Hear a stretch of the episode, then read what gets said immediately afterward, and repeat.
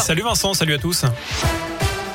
Et à la une, cette grosse frayeur pour les habitants d'une péniche à Lyon. Les pompiers sont intervenus aujourd'hui suite à une importante fuite d'eau détectée à bord et qui menaçait la stabilité du bateau.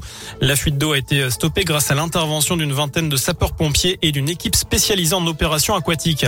Les élections municipales de Givor annulées par le Conseil d'État. La plus haute juridiction s'est rangée derrière le tribunal administratif de Lyon et invalide donc l'élection de Mohamed Boudjelaba, élu en juin 2020.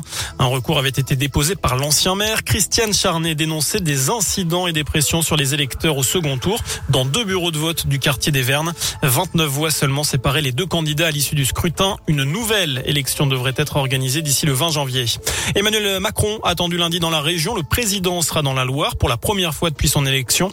Il se rendra notamment à Montbrison pour visiter une friche industrielle.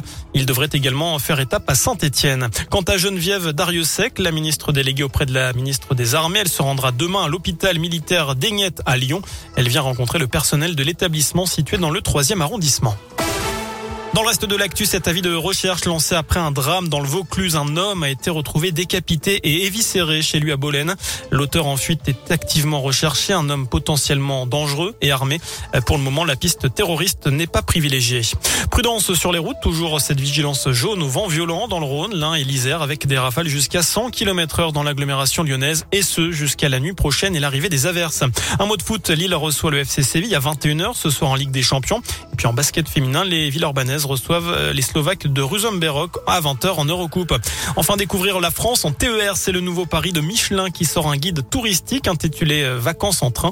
Un livre pour découvrir le pays en suivant 40 lignes de TER de Bordeaux à Sarlat, de Paris à Granville ou de Nîmes à Brioude avec des visites des sentiers pédestres, des itinéraires à vélo et des idées d'hébergement ou de resto à proximité des gares. L'idée, c'est de laisser la voiture au repos. Merci